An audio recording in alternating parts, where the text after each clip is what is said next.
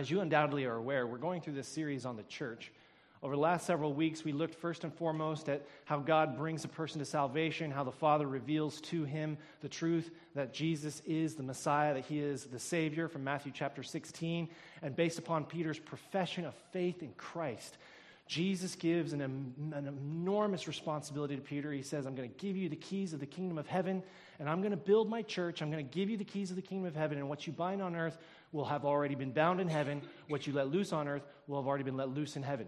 Then last week we saw the opposite side of that. We focused primarily on binding, but last week we looked and we saw that there's also a loosing that's involved. When an individual's lifestyle does not correspond with a true faith relationship with Jesus Christ, as painful and as difficult as it is, and as much as we are rare to practice this and hope never, if at all possible, to do it, the scriptures do ask that we remove individuals who are not truly walking with the Lord, who are not truly surrendered to Him in a faith relationship from the church. Jesus' statement in Matthew 18 is if your brother sins against you, go and confront him, just you and him alone. If he listens to you, you have gained your brother. If he does not listen to you, take one or two others along with you, that every charge may be established by two or three witnesses. If he doesn't listen to you, then take it to the church. And if he refuses to listen to the church, as Jesus uses the, uh, the cultural trappings around him, the pre- ingrained prejudice of, of tax collectors and Gentiles. He says, if he does not listen to the church, then let him be to you as a tax collector or a Gentile, which is Christ's way, speaking in that particular culture, of saying that you need to ostracize him. We saw there are two reasons from that, for that from 1 Corinthians chapter 5, namely for his ultimate salvation and for the purity of the church. Now, this all begs the question how does the church do this? Uh, are there actual practical guidelines laid down for how we as a congregation make those types of decisions? And there are.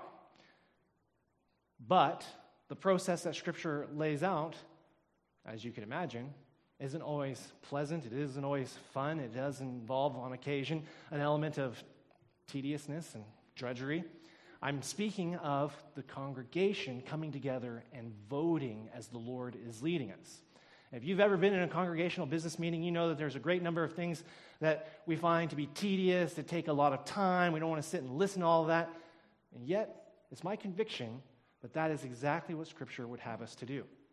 We as Baptists practice what we call a congregational form of church governance, meaning that ultimately, this church, as a congregation, the people coming together as one, united, they make decisions together.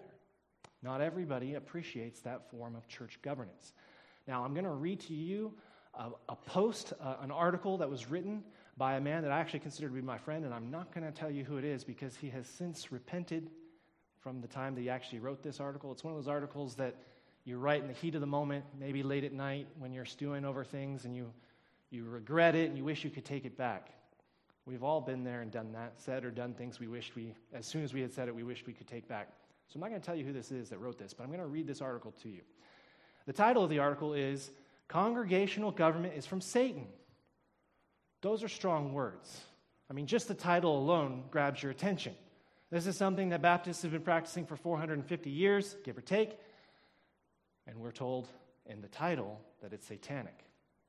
Here's the article. That's right. It's actually the title to a book that I have had percolating in my mind for a long time. After almost 30 years in ministry, I have come irreversibly to this conclusion congregational government, government is an invention and tool of Satan, the enemy of our souls, to destroy the church of Jesus Christ. Well, it's pretty clear. Tell us what you really think, you know? I mean, don't hold back now. I, wanna, I want you to be straight with me. He offers several points to be very specific about what he's talking about. Point number one congregational meetings are forums for nothing but division. When church life is going well, the leaders of the church struggle to get a quorum for decision making. And I, I have seen that. I, I don't think that there's anyone who would deny that.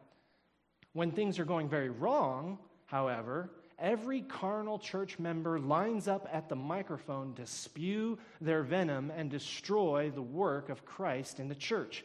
I saw it growing up, and I've seen it since in the churches that are fighting to survive, to do something courageous for their future, good people being held hostage by bad people, minorities hijacking the majority because a set of bylaws get higher regard than the scriptures. He puts bylaws in scare quotes. Satan does want to rip the church unity to shreds like a devouring lion, and he is accomplishing that again and again and again through a system of church government which elevates the fleshly and the worldly to a status of influence equal to the most spiritually and biblically minded in any congregation. For those of you who are walking in late, I don't want you to misunderstand. I don't agree with this article, okay? I've seen some of you walking through the door as I'm going along here. I am reading an article. This is not the introduction. This is not my thesis, okay? I don't want. I, I saw some members walking a little late. we could get off to the wrong foot if you don't understand what's going on here, okay? So, just be aware of that. I'm reading an article. This does not reflect my views. Point number two voting is not biblical.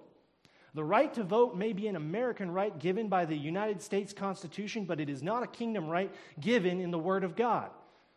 It may be a tradition of some wonderful streams of church history, such as the Baptists and the Anabaptists, but it is not biblical. And that's really the crux of the issue, stepping away from the article for the moment. We just want to do what is biblical. There is not a shred of biblical evidence for a congregation voting on what its direction should be, but many church members believe it is their God given right. God given right is in scare quotes. It is their God given right to stand in judgment over the pastors and the deacons that are seeking to lead them. Whew. Okay, point number four congregationalism crushes pastors. Statistics tell us that a pastor moves every two to three years from his church and that a pastor typically leaves a church because of only eight people. If you wonder how it is possible that just eight people can so resist and refuse and ruin the calling of a gifted and trained messenger of the gospel, then you haven't spent much time in a congregational business meeting. Just one, past, one, sorry, one deacon's wife or one women's ministry director or one chairman of the building and grounds committee can consume a pastor and erode the support he needs to serve the church well. A lot of the men writing today in favor of congregational government defend it as a tradition. Now, that's another really good point. Is this a tradition or is it biblical? A lot of good men write in defense of the congregational government and as a tradition and are so effective as leaders that they are able to suppress the inevitable uprising of carnality. But that is not so in the vast, in the vast majority of small, congregationally stifled churches.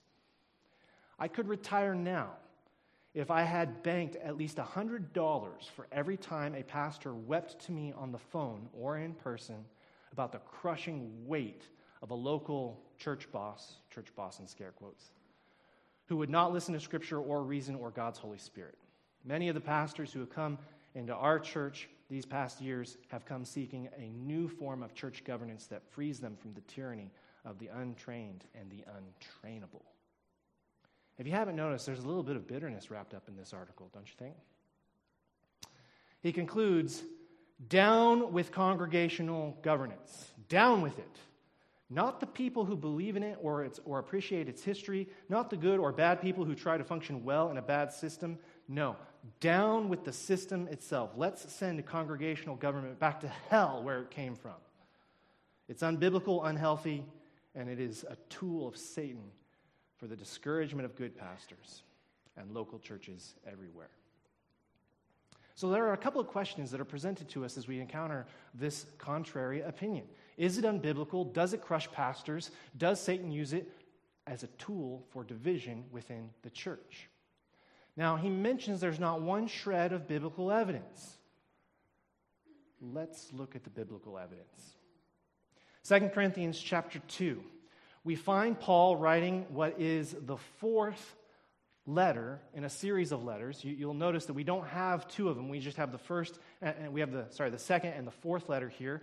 And we don't have the other two. Those have been lost to us over the course of time. This letter references the third letter. Again, we don't have the third letter, so there are some details that are missing in our correspondence between the Apostle Paul and the church at Corinth. But you recall last week when we considered the text in 1 Corinthians chapter 5, there was a man in the church at Corinth who believed genuinely that it was okay for him, as a follower of Christ, to have a sexually intimate relationship with his stepmother. And of course, when Paul writes to confront that, when Paul writes to address that, when Paul says, You are called to put this man out of your fellowship for the destruction of his flesh in order that his soul may be saved in the day of the Lord, he's, he's again pursuing not a punitive retribution, he is pursuing true reconciliation. He, when he says to do that, undoubtedly, if we can put ourselves in that situation, this individual is not too pleased. His stepmom isn't going to be too pleased. I mean, you can imagine their reaction upon hearing, number one, that the Apostle Paul has written us a letter. Oh, great. Paul is writing us a letter. What does he say? Hey, I hear there's a guy there sleeping with his stepmother. If you're in the church business meeting when this letter is being read, everybody's turning and looking at you. There's no hiding from that accusation. And Paul's instruction is very clear. When you are assembled together in the name of our Lord, my spirit is present, you are to hand this man over to Satan for the destruction of his flesh. In other words, Paul is saying, I move to do church discipline. Anybody going to second that motion? When it comes time for discussion, what do you suppose their response will be? They're not going to be pleased that the Apostle Paul has just asked all their friends, people they consider to be brothers and sisters in Christ, to remove them from the church.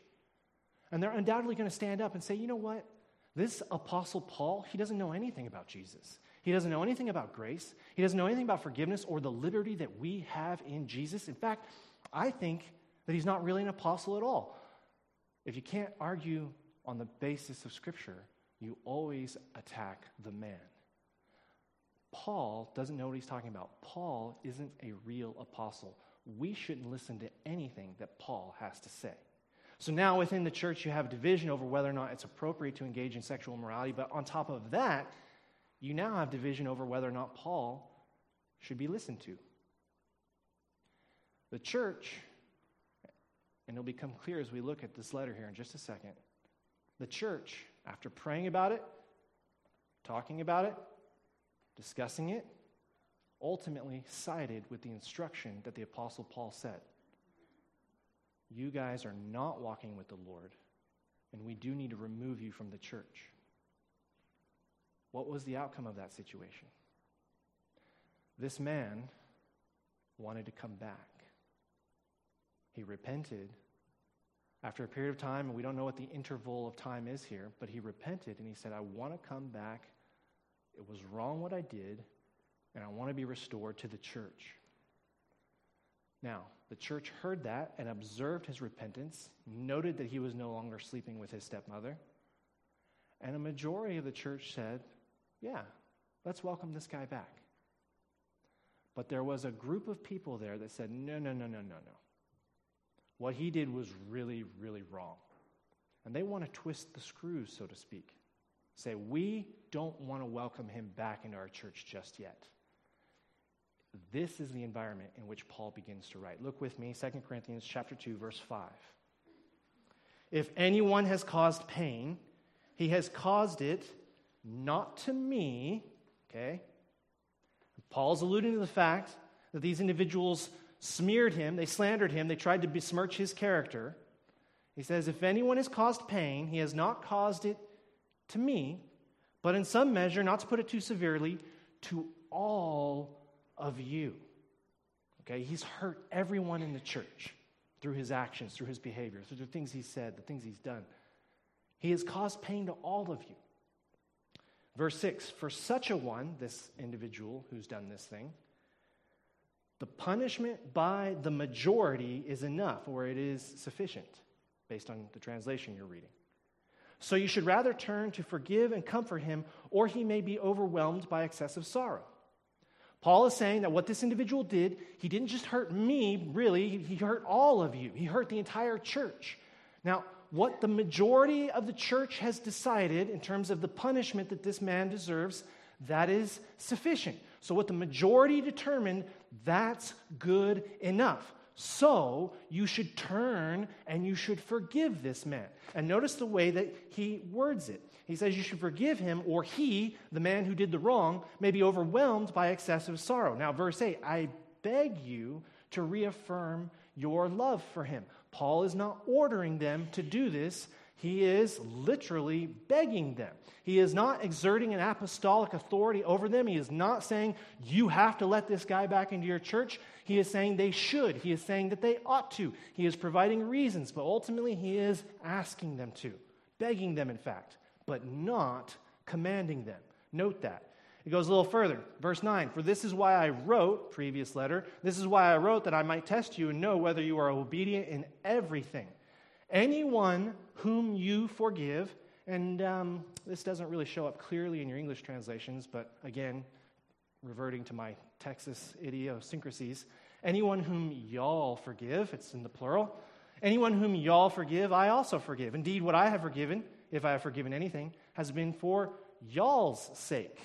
Okay? In the presence of Christ, that we would not be outwitted by Satan, for we are not ignorant of his designs.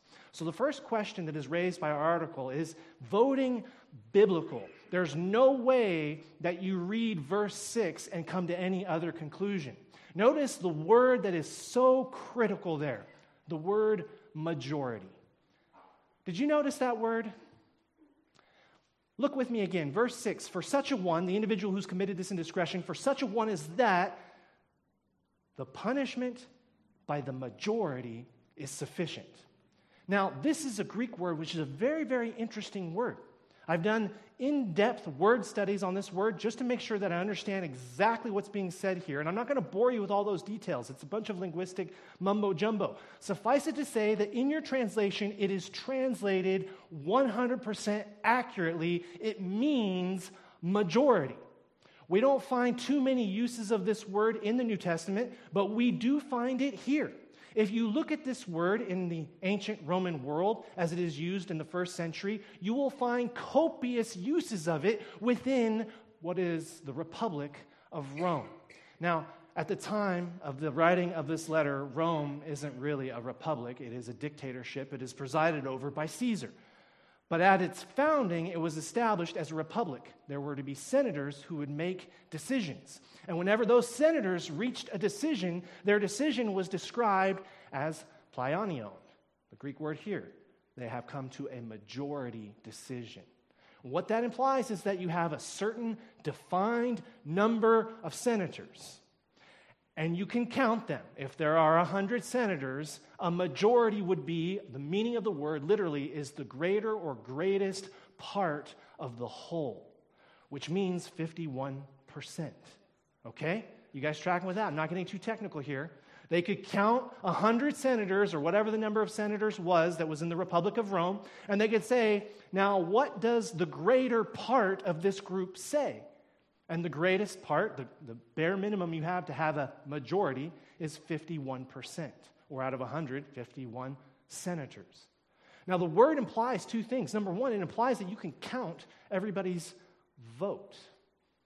It also implies that there is a very clearly defined understanding of who is in and who is out.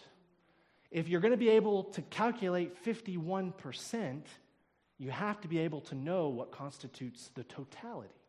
In other words, you have to know what the number is that adds up to 100% if you're going to find the 51%. Paul's clear understanding as he's writing this letter is that this church made a decision about what to do with this unrepentant man who is actually now repenting based upon some understanding of the individuals who were joined to that church body. There's no other way to read that verse. When our friend writes his article and he says, You will not find a shred of biblical evidence for voting anywhere in the New Testament, I come here to 2 Corinthians chapter 2 and verse 6, and I have a hard time seeing any other understanding of that situation that would make sense of that particular verse. Not only do you find evidence for it, what you find is that there's no other understanding, as far as the church in Corinth is concerned, about how they're going to conduct major decisions, such as the inclusion, or in this case, the exclusion of members to and from the fellowship of the church. Do you guys see that? I hope that you do. But just in case you don't, an argument is presented say, oh, okay, you got this one verse here, but there are so many verses in the Bible. You know what? You know, we can't be definitive on the basis of this one verse. Now, my personal belief is that if God just says something once, that's enough. You can hear it and it's said once, and that's a clear understanding of how things need to happen. But I will grant the premise that that suggestion, that argument, could be made stronger if we could find other verses that support it, which we do. Go with me to Acts chapter 6. I'm not going to show you all of these. Wow, look at the time. I'm looking at the clock. I'm surprised at the time. I will try to hustle. Acts chapter 6, the church in Jerusalem is off to a wonderful start. They're off to a wonderful start. Things are going well. And of course, there is a problem with the distribution of food to the widows. You have Jewish widows and you have Greek widows. They're, they're Jewish, but they're, they're what we would call Hellenists. They're not from Jerusalem. They're from the Greek speaking world, but they're, they're still primarily Jewish. These are all Jews gathered together in Jerusalem, a part of the church in Jerusalem. And so the, the Greek speaking Jews, they feel like they're being neglected. And so the apostles come together and they say, What should we do about this? And here's the proposal that they put forward. You'll look with me in verse 3, this is what the apostles say to the church in Jerusalem. Verse 3 Brothers, pick out from among yourselves seven men of a good reputation, full of the Holy Spirit and of wisdom, whom we will appoint to this duty. Verse 4 But we will devote ourselves to prayer and the ministry of the word. Verse 5 And what they said pleased the whole gathering. Okay, now, look at the word whole. That's a Greek word, has a meaning. The meaning is 100%. The totality, the maximum number that are there agree with the stating, with, this, with the uh, proposition that Peter has put forward, the statement that he makes. He says, what, what they said, what the apostles said, pleased the total gathering, and they chose Stephen, a man full of faith and of the Holy Spirit, and Philip, and he goes on to list all the names. Now, if you're looking carefully at the text, the text says that the proposal that the apostles made pleased the whole gathering. Now, let's just play a mind experiment for a moment. Let us say that at the conclusion of the worship service today, which is coming faster than I care for, I go home and I, on Twitter or Facebook or some other form of social media, put it out there. The whole church agreed with my sermon today. Is that a true statement? Well, I hope it is. But do I know that it's a true statement? No, I don't actually know that. How would I know that? I mean, you're sitting here and you might be agreeing with everything I've said up until this point, but do you know whether the person sitting next to you agrees? Okay, maybe some of you do. That's good. You're all that's, that's good. Good. I like that. Amen. Right on. That's what we call unity. That's where this sermon is going. Anyway, some of you would agree, and some of you would know that some of the other individuals around you agree, but nobody in this room is going to know what every person in this room thinks. How do you find that out? How do you find out what everybody in the room thinks unless you take the time to ask everybody in the room? Now, is this a vote? Are we putting things on ballots? Are we turning in ballots to our local you know, our, our nearest deacon or whoever? I mean, how is this tabulated? The scriptures don't give us any indication, but this is what the Bible says. Guys, we want to appoint some deacons to serve you. What do you think? And the Bible says everybody was on board. This is being written by Luke. Luke isn't present for this discussion. Okay? So somebody says to Luke in the early days, this is how it happened, and uh, everybody was on board. So Luke writes it down. We don't know how they came to that understanding, but you either understand that the Word of God is completely true and completely accurate, and if you hold to that proposition, there is no other way around this verse either, that in some form, in some measure, they came to an understanding of what every single person gathered there in Jerusalem believed. Now, this also speaks to another criticism that I've heard. The larger the church grows, the more impossible it becomes to do congregational voting brothers and sisters, they had 3,000 people here at the church in Jerusalem, maybe more than that, maybe upwards of 5,000. We don't know the exact number. But the Bible is clear. Everybody liked the idea. And how do you find out how 5,000 people feel about an idea unless, in some form, in some fashion, they all said what they thought? I've been to the Southern Baptist Convention. It's the largest Protestant denomination, uh, evangelical, I should say, evangelical denomination in North America. I've been to the convention. I've been in a room full of 10,000 people.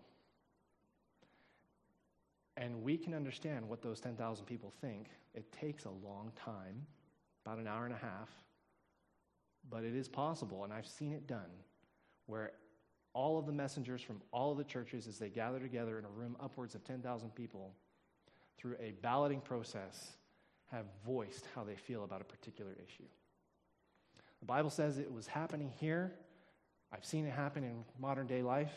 And so the reality is, it doesn't matter how large our church grows, it can be done. Okay? Let's look at the next verse. I'm going to skip a little bit. I just want you to know I'm skipping over about three or four references. Go with me to Acts chapter 15. Here is a critical issue doctrine, not just any doctrine, soteriology, the doctrine of salvation. Now, the Apostle Paul and Barnabas and a few other guys, they're in the church at Antioch, which is north of Jerusalem. And there are some people that come from Jerusalem and say, believing in Jesus is wonderful, but you also have to be circumcised. Paul and Barnabas, as this text says, they had no small disagreement, no small dispute. So they go down. They are appointed by the church to go down to the church at Jerusalem to consult with the apostles and the elders about this matter. Okay, so they go down.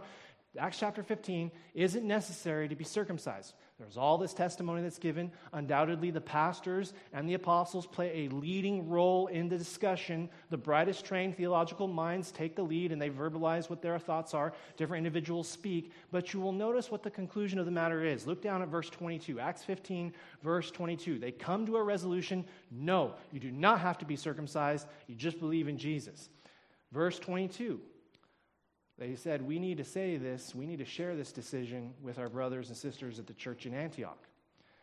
It seemed good to the apostles and the elders, which is another word for pastor, with, notice the word again, the whole church. The whole church.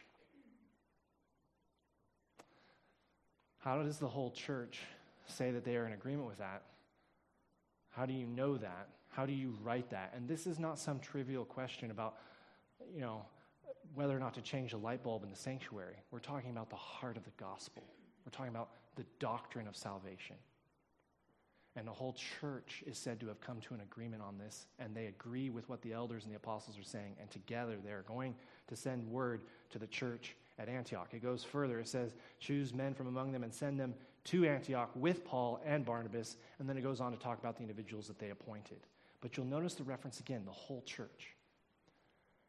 If I go home and I post it on my Facebook or my Twitter or whatever, hey, the whole church loved my message this morning. That's an incredibly presumptuous statement unless somehow I take a survey or we do a vote or something and I can understand that the whole church truly does support what I'm saying. We've seen it on two separate occasions here, and there would have been others, but I'm skipping over those for the sake of time. Third reference that I want you to notice. Go with me to Galatians chapter 1. Notice what Paul says here in Galatians chapter 1, verse 3. Uh, sorry, tail end of verse 2. He says, Paul, an apostle to the churches of Galatia. There's more than one church in the province of Galatia. To the churches in Galatia. Okay? Now, the whole book of Galatians, again, is addressing this issue of what is necessary for salvation. Salvation is by faith alone, in Christ alone. But notice what Paul says here in the opening chapter. Verse 6 I am astonished that you are so quickly deserting him who called you in the grace of Christ and are turning to a different gospel. Not that there is another one, but there are some who trouble you and want to distort the gospel of Christ. Verse 8 but even if we, which is Paul and his companions, the missionaries who preach the gospel, even if we or an angel from heaven should preach to you a gospel contrary to the one we have preached, in other words, the one you already heard, let him be accursed. Greek word anathema.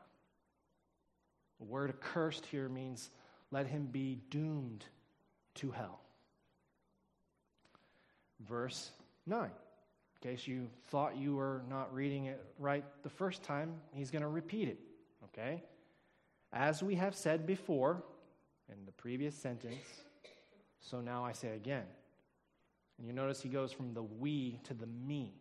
We say to you, we preach to you. Now I'm saying this. As we have said before, now I, Paul, am saying to you.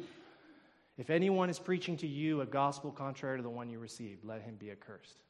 Now, let's play another mind game. Don't think apple. What's the first thing you're thinking about right now? Orange. Okay. For those of us who are really paying attention, when I say don't think apple, you're thinking apple. I'm sorry, you're paying attention. You're playing games. I didn't mean that the way it came out. Not, not to say you're not paying attention. I apologize. For those of you who are tracking with me, when I say don't think apple, you're going to think apple. So when the Apostle Paul says, if I'm preaching to you a, a wrong gospel, accurse me, to send me, you know, denounce me as a heretic going to hell. Well, what's the first thing you're going to do? You're going to question whether or not Paul is actually preaching the right gospel. Paul is indirectly inviting the churches of Galatia to sit in judgment on his doctrine. And he's saying, very specifically, it's in the imperative verb form if I am preaching the wrong thing to you, something different than what I've already preached to you, he's affirming what he has initially said, what the gospel is. But if I'm saying anything different than that, what I've already said, then you, it's in the plural, go in Texan here, y'all accurse that man. Who's the letter written to? It's not written to pastors, it's not written to deacons, it's written to churches. In other words, Paul is saying, you, the church, you, the individuals, you, as you come together as a body, you are responsible for ascertaining whether or not what the preacher is saying is right or wrong. And if it's heretical, you, the church as a whole, have a responsibility to come together to unite and make a statement about that. And if it's the wrong gospel, you're called to make the strongest possible statement that it is heretical that such a person who preaches that deserves damnation. Those are bold words. We come back now to Second Corinthians, and Paul's statement here to this church at Corinth, he says, You know, for such a one as this, the punishment by the majority is sufficient. What the church has decided, the 51% of you, and the only way you can wrap your mind around that is if you understand who's in and who's out, what constitutes the body of Christ, who's an official member, whatever terminology you want to use, you can come to a totality, and within that totality, you can understand in some form or measure, and I fully agree, the word vote doesn't occur anywhere in the New Testament. The word ballot doesn't occur anywhere in the New Testament, and I personally give God all the glory for that. You recall the 2000 presidential, American presidential election, in which Vice President Al Gore lost the election by about 500 votes and there was an unbelievable controversy surrounding this concept of a hanging chad. They would punch little holes in the ballots, and the little perforated card would pop out, but one of the little perforations wouldn't, you know, let go, and it would just kind of hang there. And they would say it's a hanging chad, and there's all this debate. Can you imagine if the Lord had said to us, "This is how you vote," and He went into great detail about ballots and chads and all this sort of thing? What that would do to us as a church. That would just be unbelievable insanity. I thank the Lord that He mentioned not one thing about ballots or hanging chads or, you know, laid out any kind of process for how we do, could do this. But what He did say, what the Lord is saying through the Apostle Paul is very clear. What the majority decides, that's sufficient. That's all that is necessary. I'm a little bit jazzed about being a congregationalist, as you can tell, and um, I have many more things I could say about this topic. Uh, and I actually do have many more things that need to be said about this topic. I don't have the time to say them to you today. Church, we'll come back to this next week. But this is what I want you to understand God has called us to be one. That's the truth of it. This is where we're going to go next week. The suggestion is made that anytime you vote, anytime you put a decision or a question to the church congregation, the inescapable, unavoidable conclusion is that people are going to get angry and upset with each other uh, and they're not going to be able to talk to each other anymore. The, the statement is made that anytime you put a question to the congregation for a decision, you are ultimately dividing the church. You are going to divide the congregation, and it's a tool that Satan uses to divide the church. I freely agree with that statement. Anytime we come to a decision, it absolutely can be used by Satan to divide us from one another. But let us consider the alternative.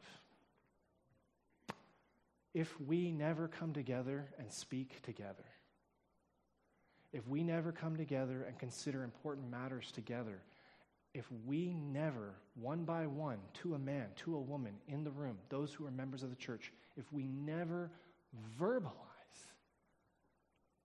what we think, what we are convinced God is telling us from His Word, how we are persuaded that the Lord is leading us. If we never say that, and if we never put together a process or some sort of a way of doing that, do we have unity? We might, but how do we know?